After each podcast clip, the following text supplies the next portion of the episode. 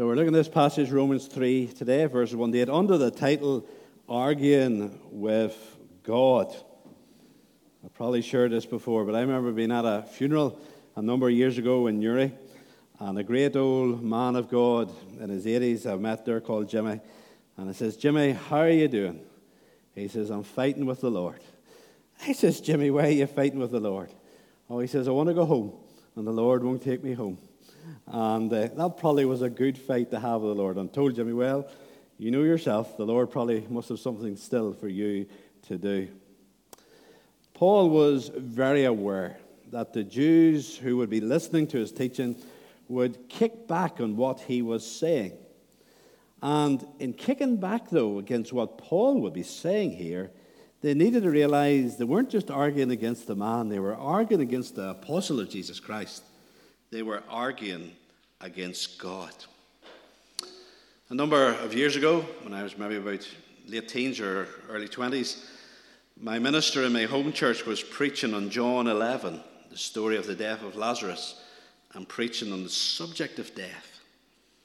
And my father was walking down the path with another gentleman, and the other gentleman was furious he said, I'm really upset with what I heard there this morning because he was saying, if I'm not saved, I'm not going to go to heaven. Now, he'd been saying that for many years, the minister had. My father just turned and said, Well, if you have a problem with it, you need to take it up with God above because he's just saying what the good book says.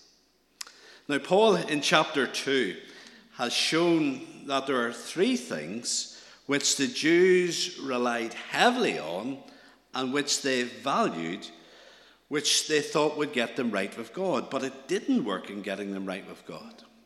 The first thing was their morality.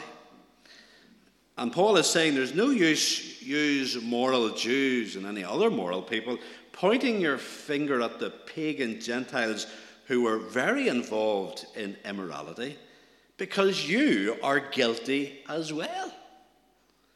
Now, maybe your moral sin is more discreet, and maybe it's more in your heart, but it is still there. We're all guilty before God. And then the second thing they relied on, keeping the law. And Paul spoke of how it wasn't enough just to hear the law, you had to be a person who obeyed the law. And he made that shocking statement that indeed there are Gentiles who have never heard the law who are probably keeping the law more than some of you who have had it. And then the third thing was their circumcision. Now, the Jews, Jewish men, were very proud of this.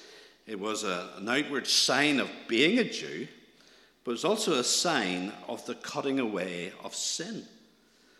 And Paul taught how circumcision done on the body was not as important as a circumcision done in the heart. This outward sign needed to be accompanied with this cutting away of sin within a person. And Paul, in response to his teaching, he knows how Jewish listeners would react because he would have been like that at a time before his conversion. Remember, before his conversion, Paul was Saul the Pharisee. And so, what we have here today in this chapter 3, in the first verses, is basically a debate between Paul and a religious Jew. And in many ways, it's probably the Paul after conversion talking with Paul the Pharisee before conversion. He knew exactly what these Jews would be thinking. Now, what we have today in this passage are three arguments that the Jews would raise against Paul's teaching, what he has taught in chapter 2 about how morality, the law, and circumcision didn't make them right with God. The first argument they throw up in verse 1 to 2 is about God's favour to his people. In verse 1, then what advantage has the Jew, or what is the value of circumcision?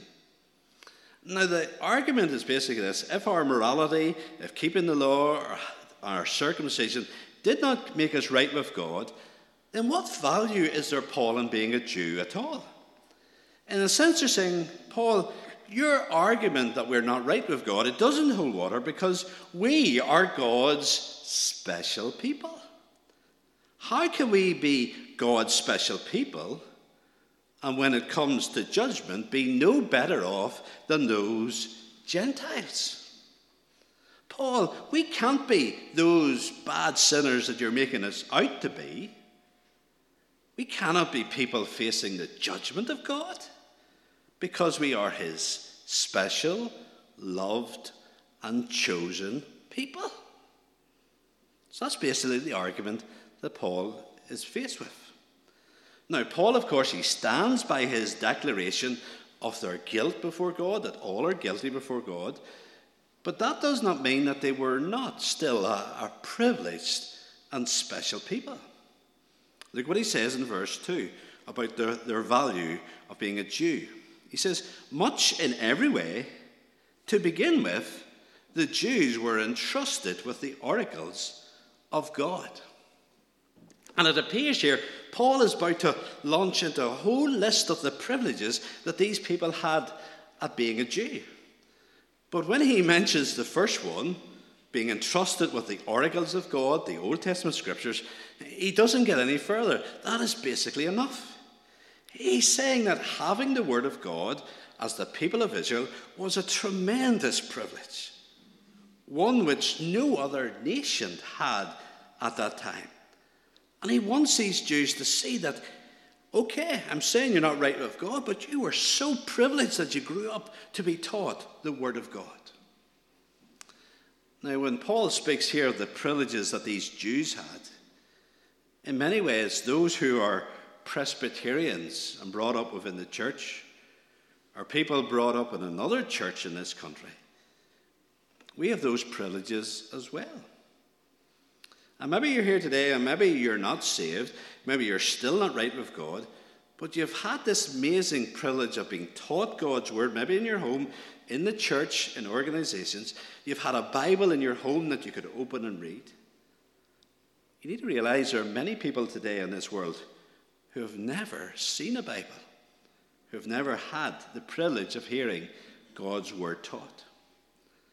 And having the Bible is such a wonderful thing because it is God's word, it is God speaking.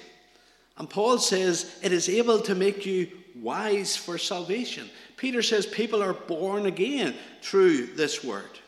And through the preaching of this word, people are brought to saving faith in Jesus. What a wonderful privilege to have access to the Word of God. Now, Brookside, we're far from being the perfect church. But one thing you can be guaranteed of in this church, there's other things as well, but one thing you can be guaranteed of in Brookside in our services, in our meetings during the week, in our organizations, God's word is faithfully taught and preached. Never perfectly, but faithfully taught and preached. And let me just say this to our young people. I hope you understand the amazing privilege you have of being part of this church. In Sunday school, in Bible class, in youth fellowship, at youth club, at girls' brigade, at Boys Brigade, at our services.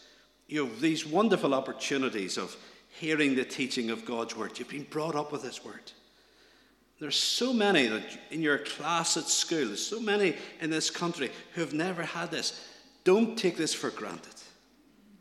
And you be faithful at the different meetings and the organizations and the services that you can be at. Be at them faithfully.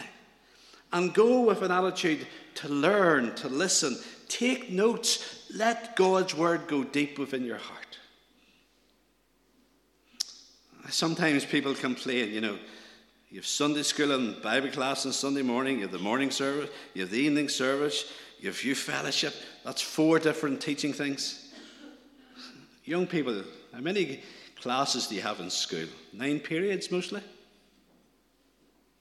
You've got four on a Sunday the Word of God. I remember when I was at college, at times we were taught things which were not true and faithful to God's Word. And I knew that these things were not true. And I knew what the truth was. And to be honest, many of these things, I can't remember being taught many of these things. But years of sitting under faithful Sunday school teachers, youth fellowship leaders, ministers, it had sunk in. What a privilege. What a privilege. So there we have God's favour to his people, having the Word of God. And then the second argument is God's faithfulness to his promises in verses 3 to 4. And the argument coming back from the Jews is what if some were unfaithful? Some Jews were unfaithful. Does their faithlessness nullify the faithfulness of God? Now, the argument here is basically okay, some of God's people are unfaithful. But even if God's people are unfaithful, surely God will not be unfaithful to them. Surely, if God is unfaithful to his people Israel, if God's unfaithful to the Jews, that goes against the very nature of God, which includes faithfulness. So, how could God be faithful and ever reject us Jews, even though, yes, we've been unfaithful? How could God be faithful and reject us? That's basically the argument here. Paul is so clever. Verse 4 By no means. Let God be true, though everyone were a liar, as it is written, that you may be justified in your words and prevail when you are judged. Now, Paul is very clever. He is quoting here from Psalm 51, which we sang earlier, that famous Psalm of David, after he had been confronted by the prophet Nathan because of his adultery with Bathsheba and because he had her husband Uriah killed deliberately in the battlefield. That's what David is quoting here in verse 4, or Paul is. Now, let me just read a wee bit more of Psalm 51 to you to get the full context of what Paul is quoting here. It's on the screen. For I know my transgressions, and my sin is ever before me. Against you, you only have I sinned and done what is evil in your sight, so that you may be justified in your words and blameless in your judgment. That was David after Nathan had confronted him and he accepted his guilt. And the point that Paul is making in quoting Psalm 51 is that God's faithfulness is shown in judgment as well as in mercy. That's what Paul is basically saying here. When God judges people for their sin, he is being faithful to his just nature. He's being faithful to the promises that he has made about bringing judgment on those who sin. For the Jews to argue, how can judge, how can God judge them and remain faithful to his promises. Uh, they're being very selective in regards the promises of God that they remember. Because God does give them promises to bless them, but he also made promises to judge them. You see a wee picture coming up of two mountains, Mount Gerizim and Mount Ebal. When the children of Israel were going into the promised land, the commandments of God were read from those two mountains. From Mount Gerizim were read all the promises of God's blessings if they kept God's law and trusted in the Lord. From Mount Ebal were read all the promises of God's cursing if they turned away from God and sinned. But what were the Jews doing? They just wanted the good promises we need to be careful not to be selective in our hearing and remembering of God's word. We can't just remember the bits of the Bible and accept the bits of the Bible that are nice about God blessing. If we just accept those bits, that can be fatal in regards understanding what God thinks, understanding where we are with God, and understanding what God is like. Years ago, when I worked in a Christian bookshop, they sold these wee boxes called blessings boxes. wee boxes with rolled up wee Bible verses in the box. The idea, you would put, go every day, you have this in your house, you pull out a wee, wee scroll, and you read a nice Bible verse to encourage you. Uh, the person who owned the shop, he called it the, the lucky dip. Uh, that's what he called it. And that. Blessing boxes are called. You know, he didn't sell in that shop boxes of curses. If he got a whole pile of the promises of Bible about God judging sin and condemning sin and put them in wee scrolls and give them to people to be as to be sold these block boxes of cursing, he wouldn't do so well. But you know that whether you're not saved or whether you are a Christian, we need both. Yes, there are times we're discouraged. We need those promises of God's blessing. And God makes those wonderful promises. But we also need those promises of God's judgment. We need both if we're going to be on the straight and narrow. We need to listen to what God says about how He'll love and forgive us and be with us.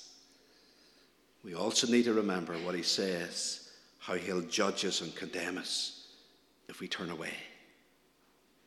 The Jews were just wanting God to be faithful to His promises, to bless. Paul says, listen, He's also promised to judge. And then this brings us to our third point which is God's fairness in judgment in verses 5 to 8. The arguments that Paul has been responding to in this passage, they get more twisted as they go on, and Paul actually gets quite apologetic. You look at the end of verse 5, he says, the end of verse 5, he says, I speak in a human way. He's basically saying, Please forgive me for even repeating this. Because but he has to do this because these are the arguments that people would give to him. When we argue with God, we need to be careful because raising genuine concerns with God out of a heart of faith and re- reverence is one thing.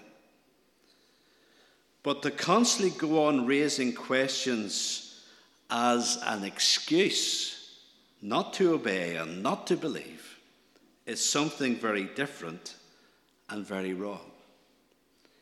Question from an attitude of faith, reverence, and obedience. Don't question out of a desire not to believe, not to respect, and not to obey.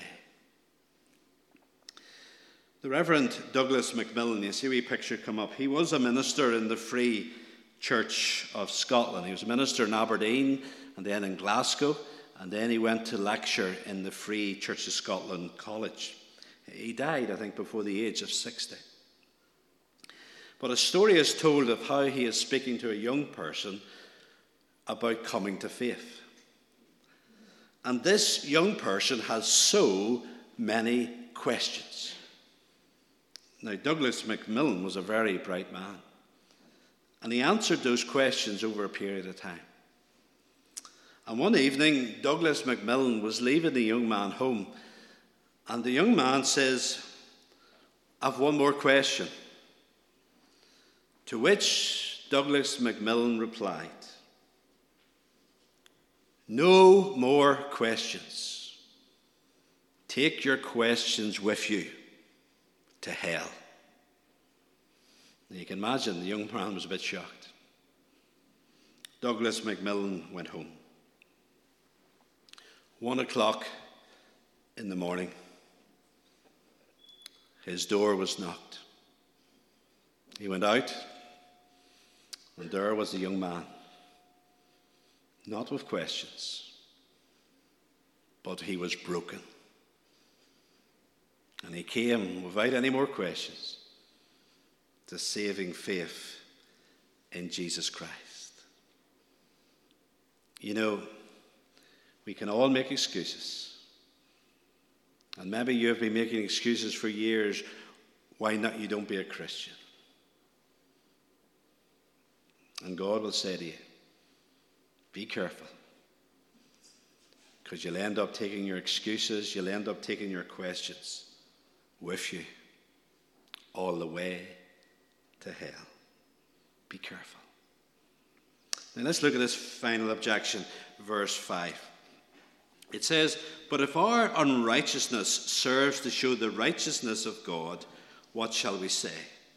That God is unrighteous to inflict wrath on us. I speak in a human way. So the argument is basically the more unrighteous we are, the more righteous God then appears. And so, if we're unrighteous in how we behave, we're doing God a good turn, we're making God look much better. So, why will God then judge us for making him look more righteous in our unrighteousness? Now, this is a very twisted argument, and it fails to see the great seriousness and horror with which God looks upon sin.